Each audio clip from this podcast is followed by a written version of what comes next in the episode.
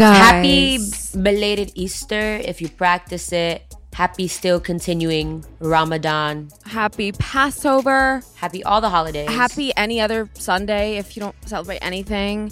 Like, facts. Yeah, just, like, just hope you're doing well overall. We have a special guest with us today. Alycia, do you want to describe this person? One of the most special guests we've ever had on this pod. It honestly would have been blasphemy if we didn't have this individual on the podcast. I have lived with her. I have filmed a movie with her. Well, everyone thinks that you guys are dating half the time. That's a good story. But more importantly, she is one of the best souls to ever grace the planet. She is ridiculously talented. So it is only right that she comes on and kikis with us and we get to pick her brain and also just celebrate her because she has some pretty awesome things going on. For example, the wonderful Praise This that just came out on Peacock. She is one of the leads with the Chloe Bailey. It dropped April 7th. People are eating it up. She is a multi-hyphenate. She writes and is a Black queen. And that is our sister, my wife, Anjelika Washington. Woo! Hi, Ange. How are you doing? Hi. Now, if I don't have that type of introduction for the rest of my life, just don't even invite me. No, might as well. If the introduction isn't like that from my girls, I don't want it. No, why would you? Well, Angie Boo, you know I will go anywhere and everywhere with you to give you that intro and be like, don't play about her.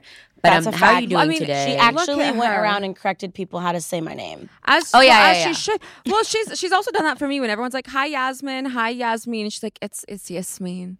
Yeah, no, I don't play about the people I love. No, so welcome to the pod. How are you? Thank you. I'm well. I'm tired. I'm recovering from a wonderful weekend. Obviously, you just said it. The movie came out, and I was with my family for Easter for the first time in 4 years. So that was really nice. And so, yeah, happy to be here. Now I get to like actually see where y'all are recording all the time. You said something that I want to touch upon. It was your first Easter in 4 years with your family, and that is because you've been nonstop working. Like you are always on go. You are always so busy. How has this rollout felt different from other projects? Like the rollout of Praise This, how are you receiving it being out? Because it's, you know, it's very new. But yeah, like how is that all going for you? Thank you.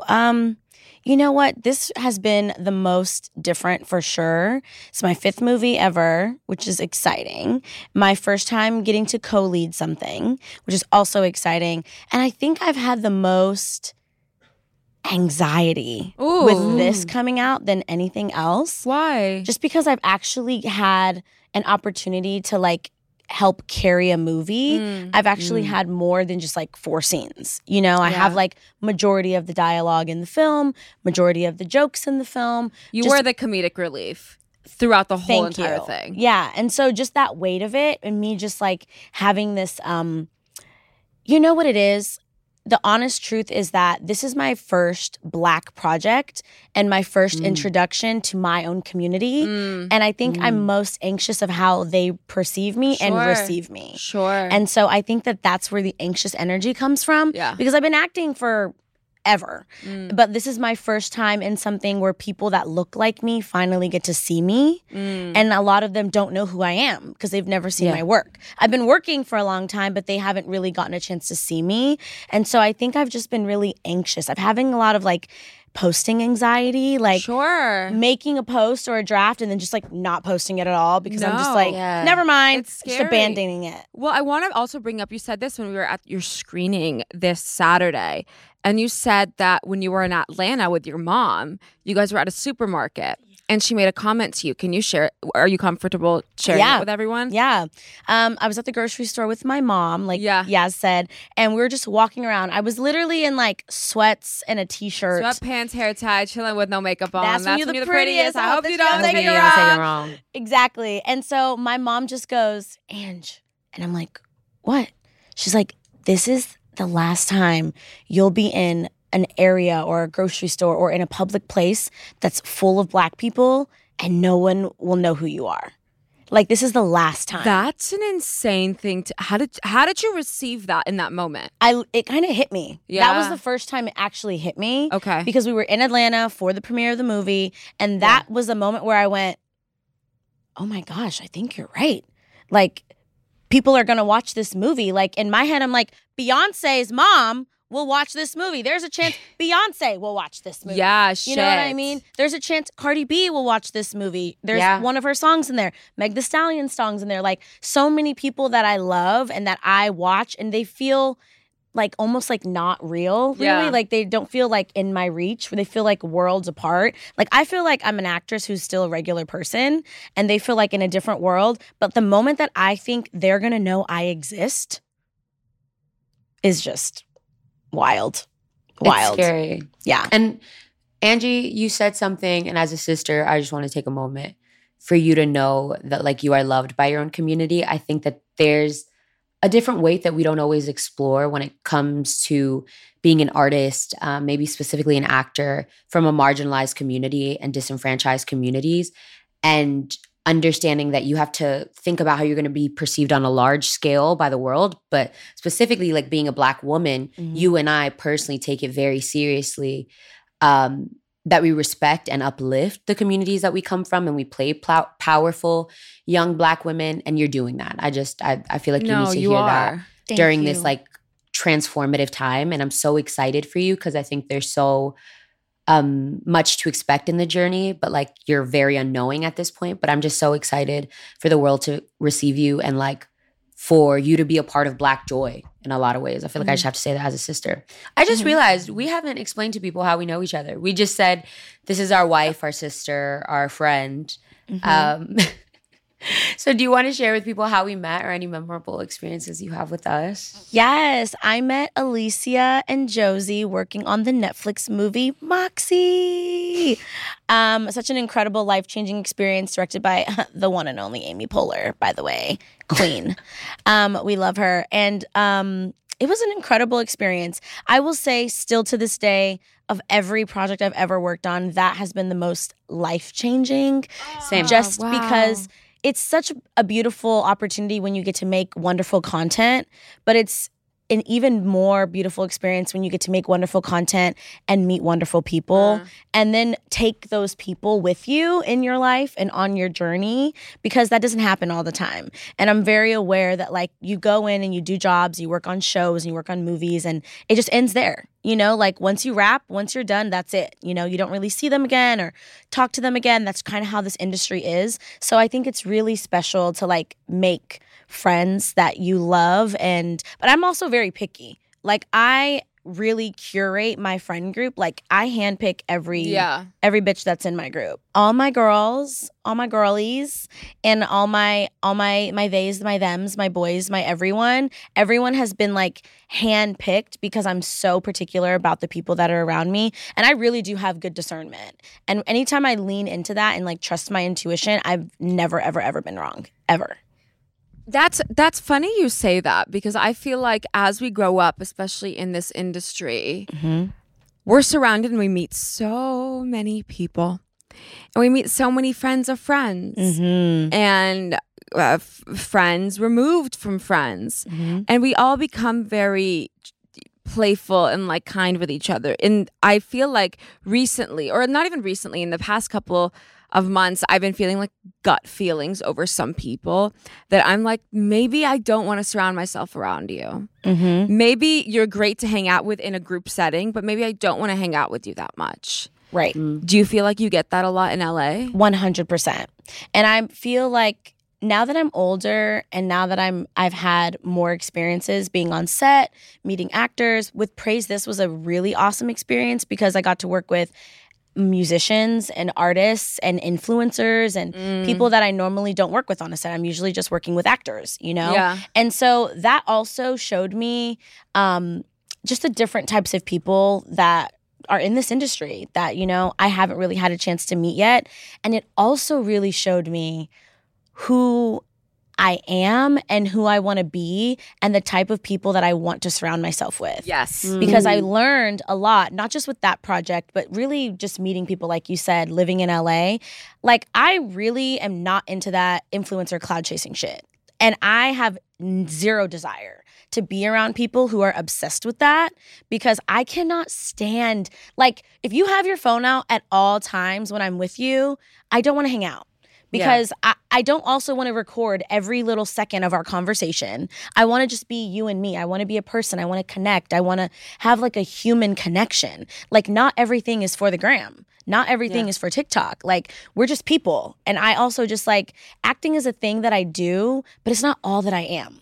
100%. 100%. I think it's hard to find that though in LA, because this is where like everyone everywhere comes to get that career boost. Absolutely. I love that. Angie, I think you are one of the most exciting young actresses right now and are genuinely one of the funniest people I've ever met in my life. And to think that you are starring in this movie and you have had several number one movies on Netflix and you're at this new height of your career is so exciting.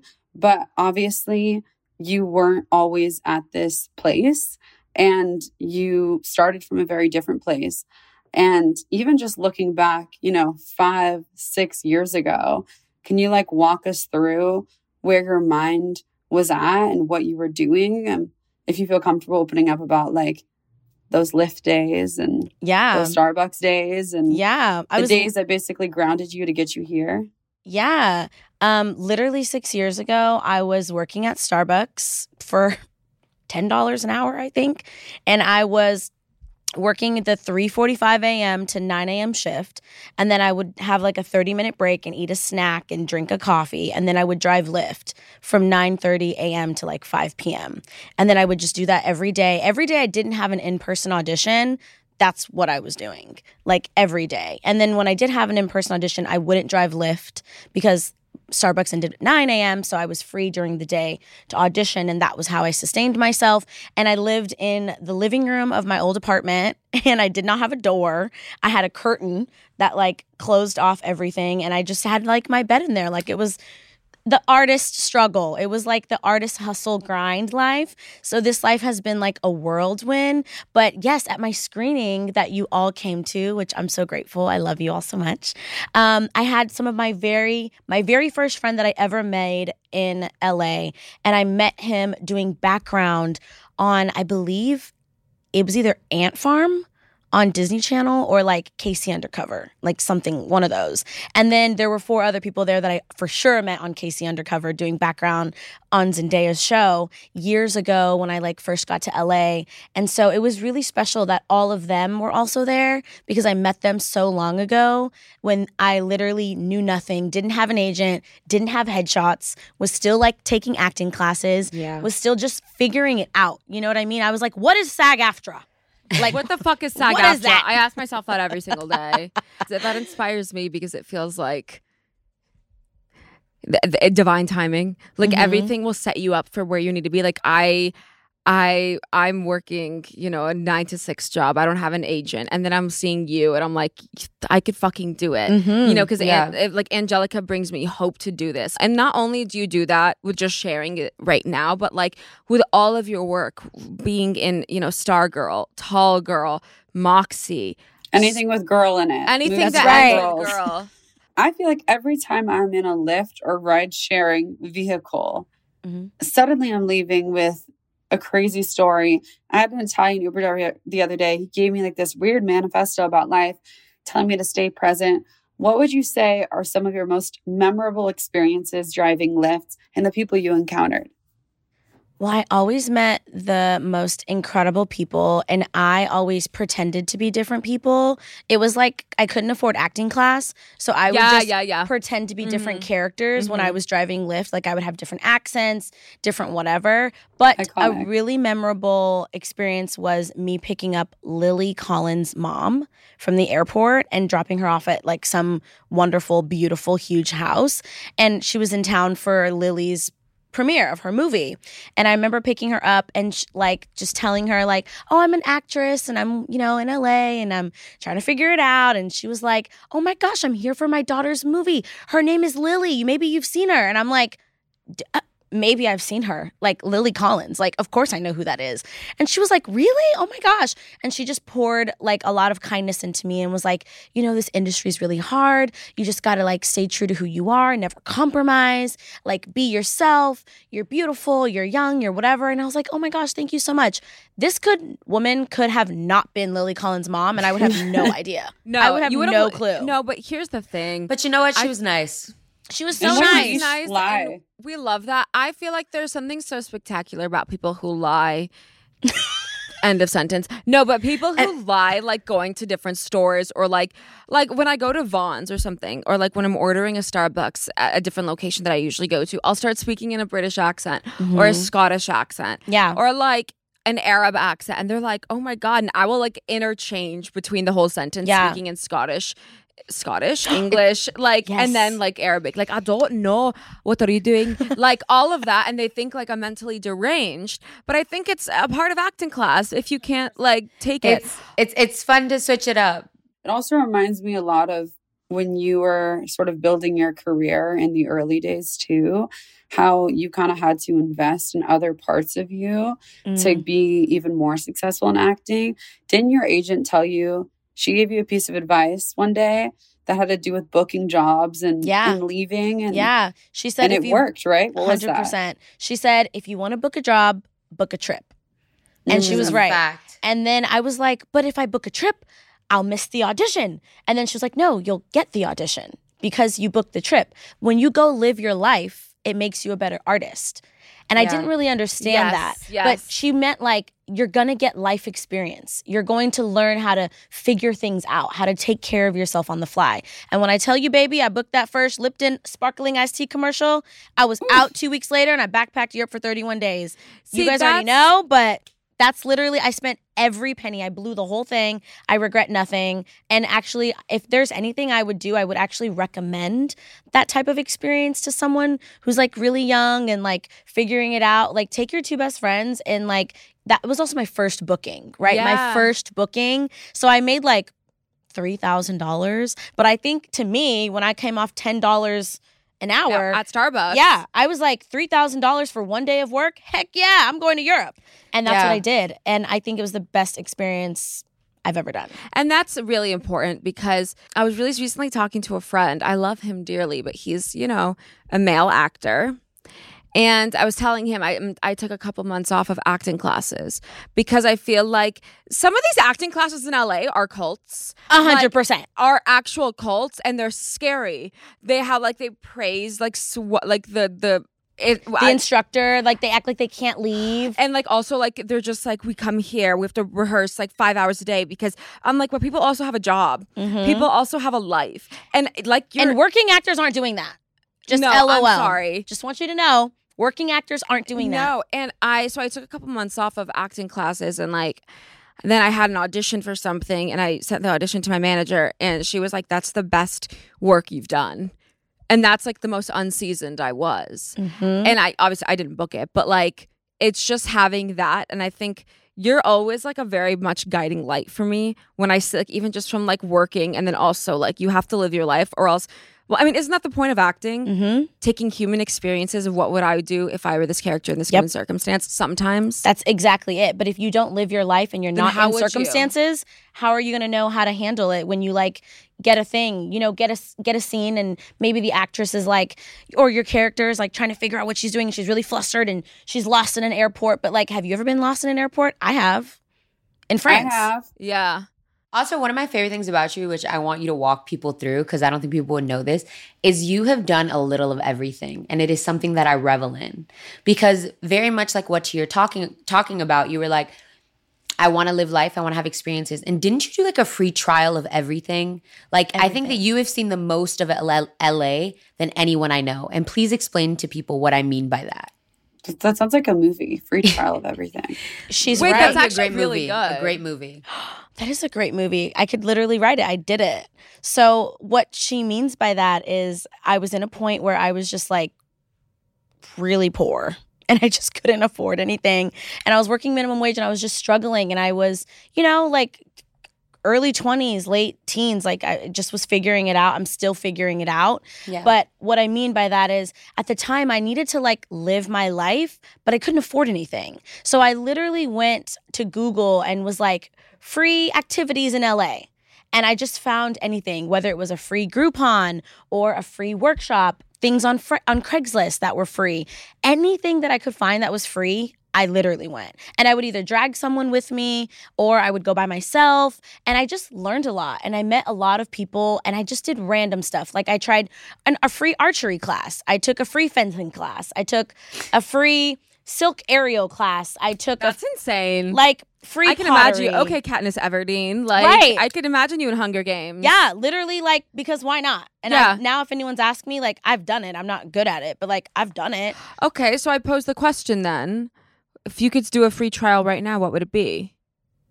Therapy, because it's so expensive. Jesus Christ. Okay. I do have to say you really inspired me of taking care of my mental health to new extents and ways that I really admire because you've been on the road and you've been working your ass off. But how has therapy helped you? Because you've been consistent with it. And it's actually something that I mean this. Like this is just honestly a sister moment. Like, thank you for certain conversations you've had with me with reminding me on how like mental health is something that I don't take care of when I think I need to, but it should be a consistent conversation and something that I should always be mindful of, even at my busiest points.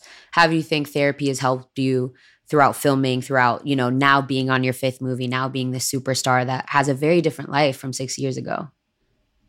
Yeah. Great point. Well, I've been in therapy consistently now since 2020, and I started it because of during the pandemic, Black Lives Matter. I just felt like I really needed it at that time.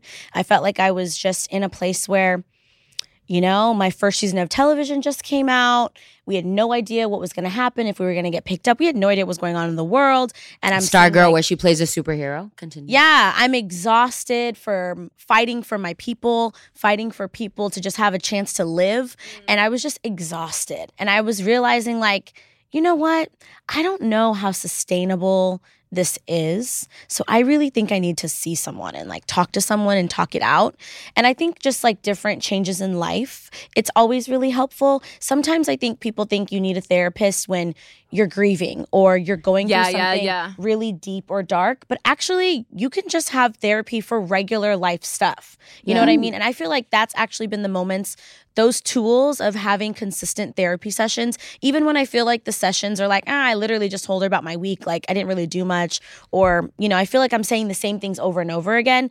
I'm still gaining like tools. So when the big shit happens, I am equipped to take care of it. I'm equipped to handle it. And the irony is, God is so funny because I have found that the biggest moments happen when my therapist is on vacation. Always. Yeah. Don't get me started on that because that is literally me. Why are you taking a day off when something happened in my family? Always. I know you didn't know about it, but that's your fault. The craziest shit always happens to me when she's on vacation. Always. And it's never just like 3 days, too. It's she's like be gone for like 2 weeks. On an island. I'm like, where? I'm like, are you a therapist or are you Mark Zuckerberg? But as a therapist, she knows to take those quarterly vacations. Because she also really has to take care of herself. Because she's not only dealing with her own shit, she's dealing with my shit. She's dealing with everyone's shit. She says self-care, and I love that. So I'm like, she needs it. I support it. But sometimes I'm like, come back. What are you doing? I need you here. But I do think therapy is so wonderful and so helpful. And I have learned so much about myself, about who I am, and a lot of freeing things as well. Yeah. So that has been really helpful. Like, I feel so free. Like, now that I know I don't give a fuck about a luxury car, I'm so happy in my Honda. I'm like, I'll save my money. As you should. I remember Alycia and I were driving. Shout out Holly the Honda. Holly the Honda. She's a cute little red little nugget. Like, Alycia and I were driving in at once, like before Alycia got her car. And the speakers, you don't have Bluetooth, right? I do now, but I didn't. Congrats. And the aux cord wasn't working. So Alicia's like, we can't drive without music. She goes back up to the apartment. Grabs a speaker. And we start like bumping Tyler, the Creator, on Bluetooth audio on a speaker in Little Holly. And it was so fucking funny. Yeah, 2011 Honda Civic. She has never failed me. She has never failed you.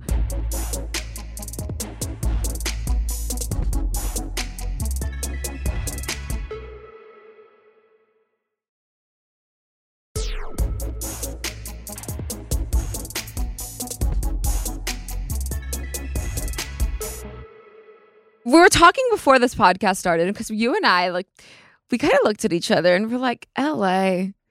And there was a long pause. And you just got back late last night from home in Bakersfield. You're from Bakersfield. And before we touch on you growing up there, where are you at with LA today? Because you were saying you don't know how you feel. Because I feel that. Yeah, I've just been here for so many years, and I'm at this like interesting place in my life right now that really hit me yesterday when I was talking to my mom when I was home in Bakersfield. Yeah. And I was sitting with my sister-in-law and I was looking up condos to buy here in LA because I'm still renting. And I'm like, I just feel like I deserve to own something. Like, yeah, I deserve to buy something. And the prices is just insane. And I really, my sister-in-law was like, why don't you move back to Bakersfield? You know, you have so much family here. And I'm like, because I don't have, as much as I have family there, y'all have kids. Like, y'all are busy. I am a young, single woman. And, like, living in a tiny town is just not going to cut it for me. Not right now. Maybe if I was, like, married and had kids and, like, you know, wanted to settle down, like, maybe I'd go back home and just do the drive to LA. You know, it's not that crazy. But, honestly, the only thing keeping me in LA is my community. That's it. That if y'all left LA, I would be out of LA. That is a fact. I would not be here if you guys left. Like, if you guys leave tomorrow, I'm leaving tomorrow too. Because I love the weather in LA. I'm really affected by the weather, which is the only reason why, like, New York won't work for me or, like, a lot of places on the East Coast. Because I can't do the cold. I can't do the snow. Like, I can't do the rain. Like, it makes me literally, like, seasonal depression. So I can't have that. I need sunshine in my life.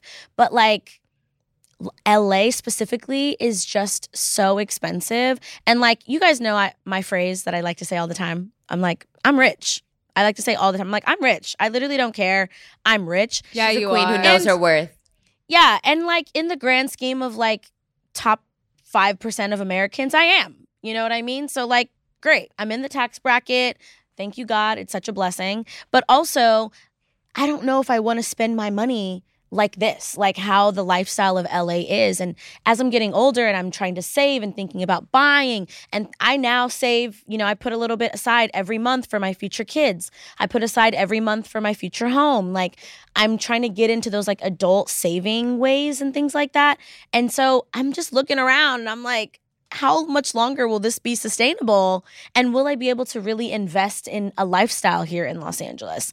And I genuinely don't know if maybe I had a partner, I think I would be open to leaving. The only reason I won't is because I'm alone. Interesting. Where would you go? I don't know. I think it would be a decision that me and my significant other would make. But right now I feel the most open-minded to try something new because I'm not on a series. I'm not attached to anything. My lease, I'm month to month. Like, I can go anywhere. I have, like, I feel like sky's is the limit. I just have to figure it out. And I told my mom yesterday, I said 100%, if there is a writer's strike and if it goes through, I'm leaving. Oh, there's definitely going to be a writer's strike. I'm going to great. So I will sublet my apartment and I will travel. And I will be gone for 2 months and I'll see you when I come back. Where would you go? In Miami right now. That's what I said. That's what I literally said to her. I was like, I don't know why I see you in Florida, even though Ron DeSantis. You did say that. I said to her, even though Ron DeSantis would not want. I see her in Miami too. I don't know why. Hate Ron DeSantis. No, absolutely not. Could you go to Austin, Texas? Not Ron DeSantis. Yes, actually, I would. I literally was like, I'd go visit Austin, Texas. My manager lives there. Josie's obsessed with Austin. That's where I would go. Yeah, I know. I've been wanting to go, Josie, ever since we watched 20-something's Austin. Yes. Oh, can we talk about that? We gotta go. About that. Yes. Can we talk about the fact that that was one of the best unscripted programs ever of all time? I just think it was genius. I have a friend, Isha, was on it, and we know Isha. Yeah, love her. So she was on it, and it was like, I was like, what the fuck is going on in this show? And she's like, it's crazy, isn't it? And I was like, yeah. It's crazy. 20-something Austin. I've never felt so seen because, I'm sorry, these shows like Love is Blind, The Circle. Not real. Love Island USA. There's no place for you on television. Stop it. Stop. Fuck the writer rooms for that one. I don't care. Go on strike for those. I'm tired of it. Love Island UK, down for. 20-something Austin, down for. Other than that, shove it up your ass. Ange, I will leave everything to go to Austin with you if that is what you choose to do. But I think that's a beautiful thing that everyone realized post-pandemic. We could be literally anywhere. Mm-hmm. I remember I was getting a COVID test and I was like, I could live literally anywhere. Maybe I'll go to Chicago for a summer. You know, God took me across the world. Like, it wasn't Chicago, but it was still amazing. And I think it just made me realize, like, we can still have our people and our time and our purpose in any location possible. So I think that's amazing that you had that realization. And I'm really excited to see what you do with that. Thank you. Well, I'm definitely coming to see you in NOLA. That's my first stop. Are you going next weekend? No, I'm going to go at the end of April, but that's my first stop. And then it's probably just going to keep going because I've been invited to, like, oh, my friend's like, I'm having a party in Mexico City for my birthday. Never been to Mexico City. Great. I'm there. Let's recenter. Let's get back on track. So I think with being a successful actress, there obviously comes difficulties with anyone, especially being a woman in this industry. But in your case, being a Black woman in this industry and having that specific intersection, how have you navigated the question of, should I just be grateful or should I demand what I deserve throughout all these projects that you've had? Well, you know what? I am still figuring it out because there are so many conversations, particularly that I get to have with you and Sabrina, Carpenter, one of my really good friends, and you both are so successful as well. And I think what's so great is that you guys remind me of my worth as, like, women who are, you're a woman of color, but not Black women. But in that sense of, like, I have guidance, and you know what it is? I feel grateful that I have other women who are reminding me that I am allowed to demand what I deserve. Yeah. Mm. And I think that that's so special, particularly because, of course, another Black woman is going to tell me, you better ask for whatever you deserve, da-da-da-da-da. Yeah. And of course, I'm going to say the same thing to her because I know that and I believe that. But it is very different when a white woman is telling me, this is what you should be getting paid. This is what you deserve. And I actually think that's real allyship. I think that that is real, like, progressive movement, because now you've allowed me, like, almost insight into your world of what, you know, it's what the average treatment is like for a white person, you know, and what that looks like. And now I'm like, that's what I deserve as well. You know what I mean? Because I'm in this industry. I'm working just as hard. I'm doing just as great work. That's what I deserve. So I'm still figuring it out as far as, like, how to use my voice and how to go about asking for it and demanding it, and really what the way is to go about that. But I do have a really great team, and I think I'm learning more and more what my worth is. And Josie, you do a really great job of reminding me of that. So thank you. I love you. But I'm still really figuring it out because, as you know, like, sometimes I feel like, again, because 6 years ago I was working at Starbucks for minimum wage, a lot of times I feel just grateful to be here. Like, just grateful to be doing what I'm doing, grateful to being able to pay my rent, grateful to be able to go into Whole Foods and buy whatever I want and go home for Easter and buy my family dinner and treat my, you know, I got a bounce house for my nieces and nephews. Like, I just feel grateful that I can do those things, even though I know I'm still not getting what I deserve. And two things can exist at the same time. Yeah. Where you can say, I'm just grateful to be here. 6 years ago, I was working at Starbucks. I'm grateful that I can even afford to, you know, provide for my family, et cetera, et cetera. But also I need more. Not only because I need more, I deserve more. Right. And oftentimes being grateful is this thing that productions and executives and higher-ups use to mask your own needs and value that's just being ignored. And so, yes, I'm grateful. Yes, and I'm grateful, but this is what I deserve. Right. And I think I have seen you, just as your friend, grow that voice. And I'm so impressed by you and proud of you because it's not easy to do. And I remember reading and hearing from you article published, I believe it was in Variety, about an experience that you had on set. Do you want to talk a little bit about that? Yeah, sure. So I was filming this project that I got to play a lacrosse player. Never played lacrosse before.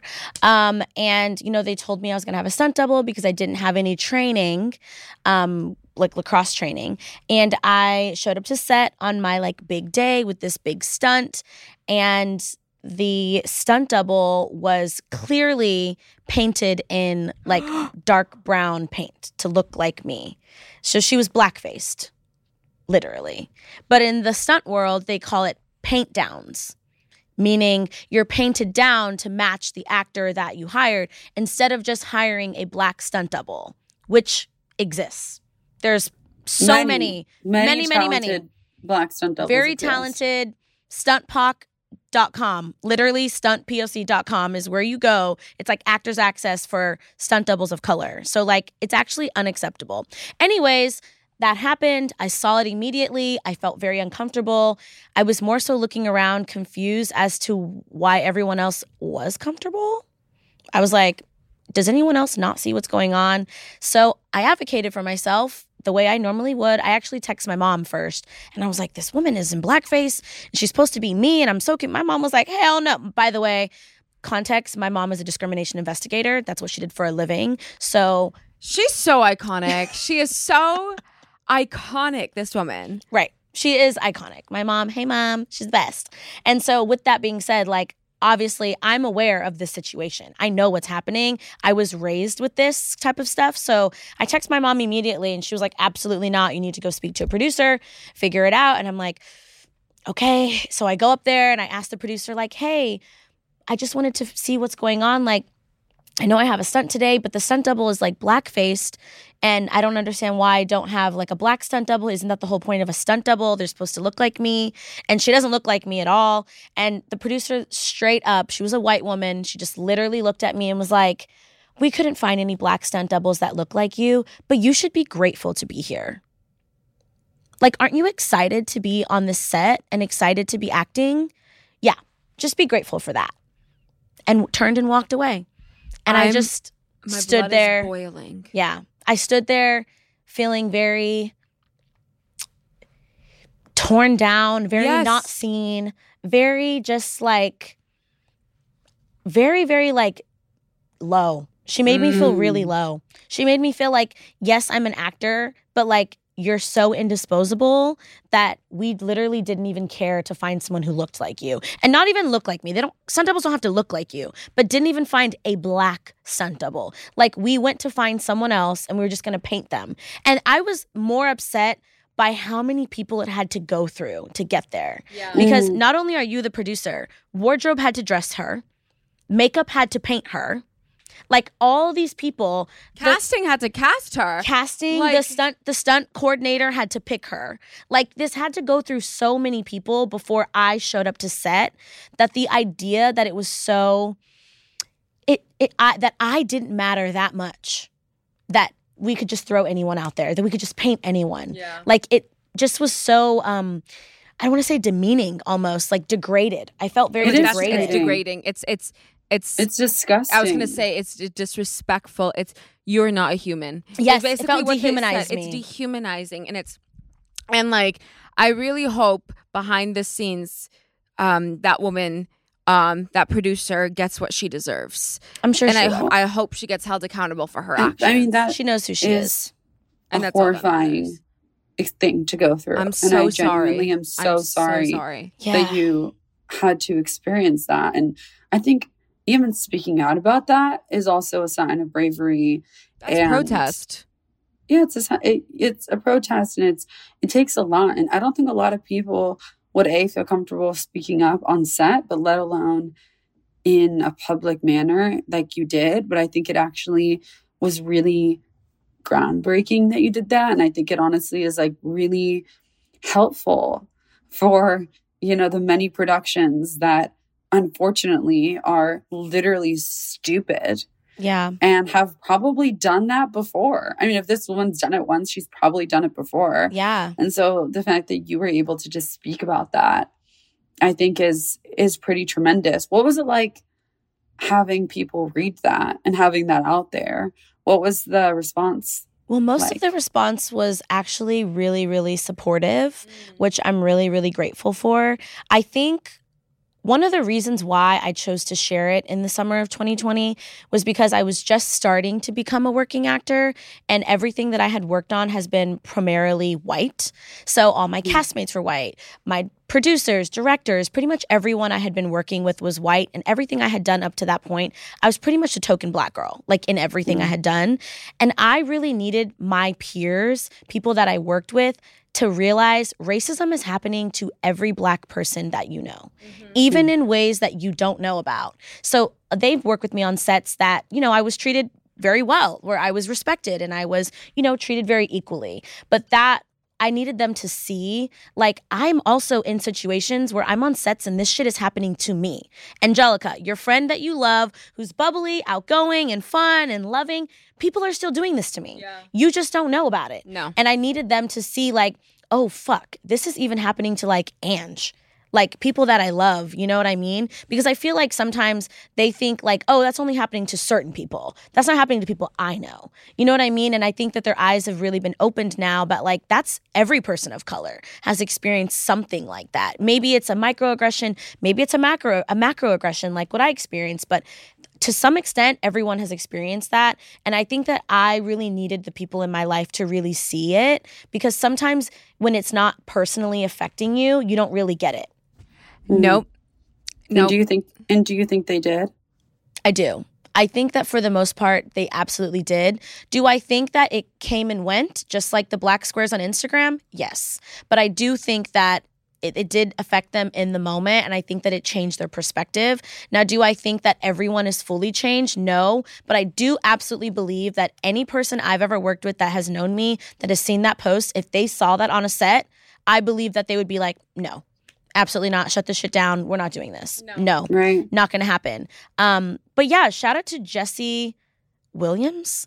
Jesse Williams from Grey's Anatomy. Yeah. That's his last name. He's actually the one who reposted my post. And I have no idea. I've never met this man. I don't know how he saw. I don't know who sent it to him. Of course, the hottest person on earth. Like, literally the most sexy, attractive man on planet Earth. Yes. So someone sent my post to him. He reposted it on Instagram. And that's kind of how it went viral and kind of like blew up and got all of this traction. And then so many other Black actors who I've looked up to were DMing me like, sis, the same thing happened to me.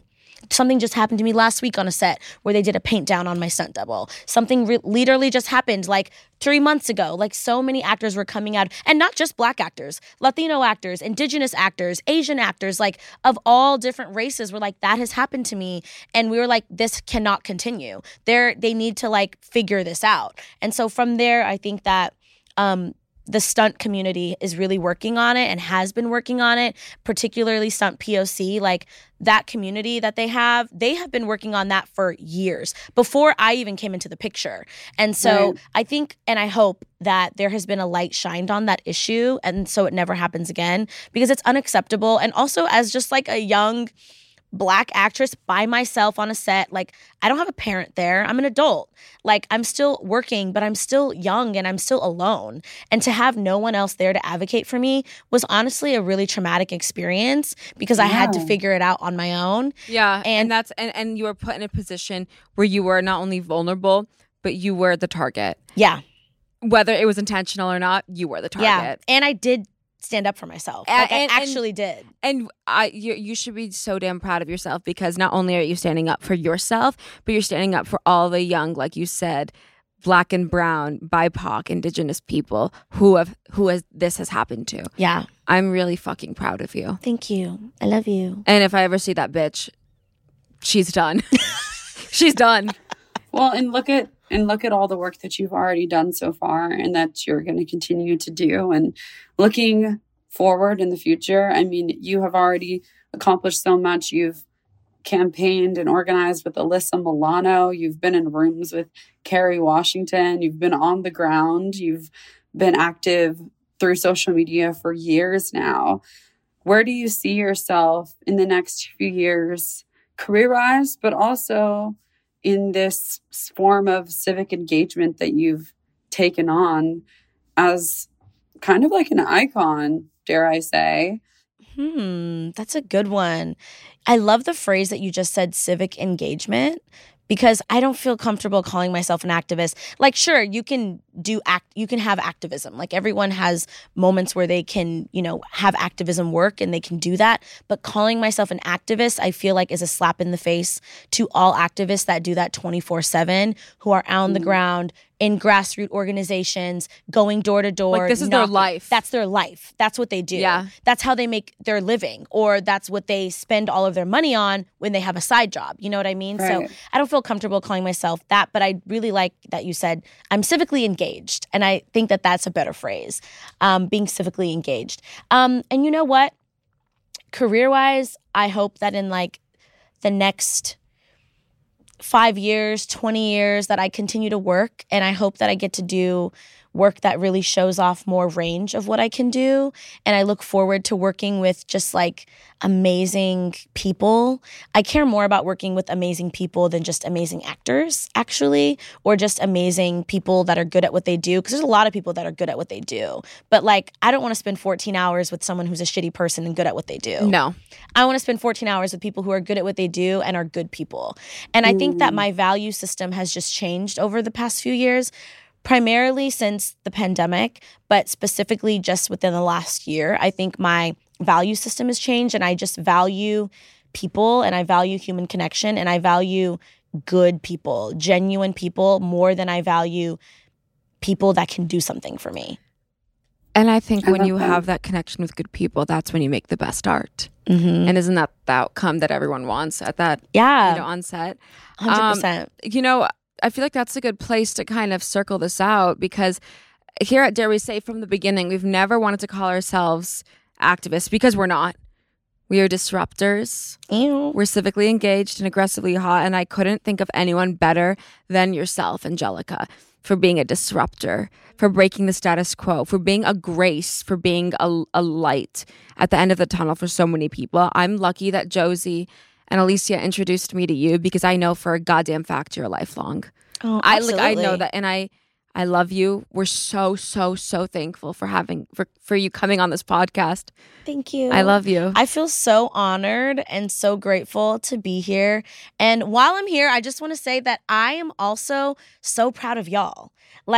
If everyone doesn't know, you guys literally built this shit from scratch. I remember sitting in Josie's house on the couch and you guys being like, we have this podcast idea and we're going to go try to pitch it and try to sell it. And you fucking did it. So I hope that you all are also equally as proud of yourselves and proud of what you've done. You've done so many incredible episodes. You have talked and shared your life with the world. And I'm so proud of you. And I'm so excited to see where all of you go and all the things that you guys do. And I know that this is just the beginning, whether more podcasts, less podcasts, more acting, more comedy, more whatever, you're going to shine and be so successful at everything you do. And also, yes, because you're so talented, but mainly because you're genuine good humans. And I really believe that you are going to go so far because you're good people and you love people and you treat people the way you want to be treated.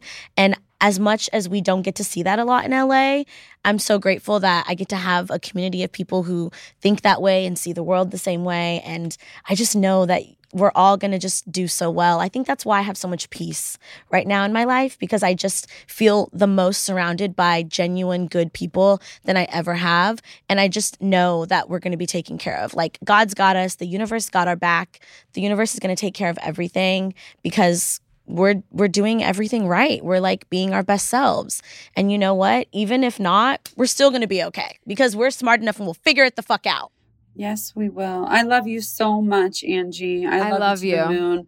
Thank you for your kind, supportive words. I feel the exact same way about you. Thank you for coming on the pod. I love you. Once this camera cuts, I'm jumping on top of you. I can't wait. Are we good to go? Thank you for listening. Make sure to subscribe, like, and share. Thank you, Anjelika Washington. And Praise This is streaming on Peacock right now. Yes, it is. Right now. Stream that shit. Stream that shit. Woo! Woo! I love you guys so much.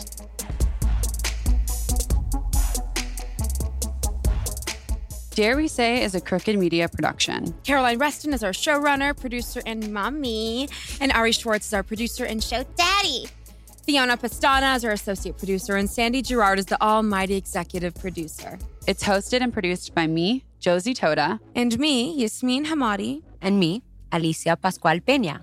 Our engineer and editor is Jordan Cantor, and Brian Vasquez is our theme music composer. Our video producers are Matt DeGroot, Nar Melkonian, and Dylan Villanueva, and Mia Kelman. Lastly, thank you to Jordan Silver, Gabriella Leverett, Jesse McLean, Caroline Haywood, Shayna Hortzman, Daisy Cruz, Danielle Jensen, and Awa Okalati for marketing the show and making us look so damn good.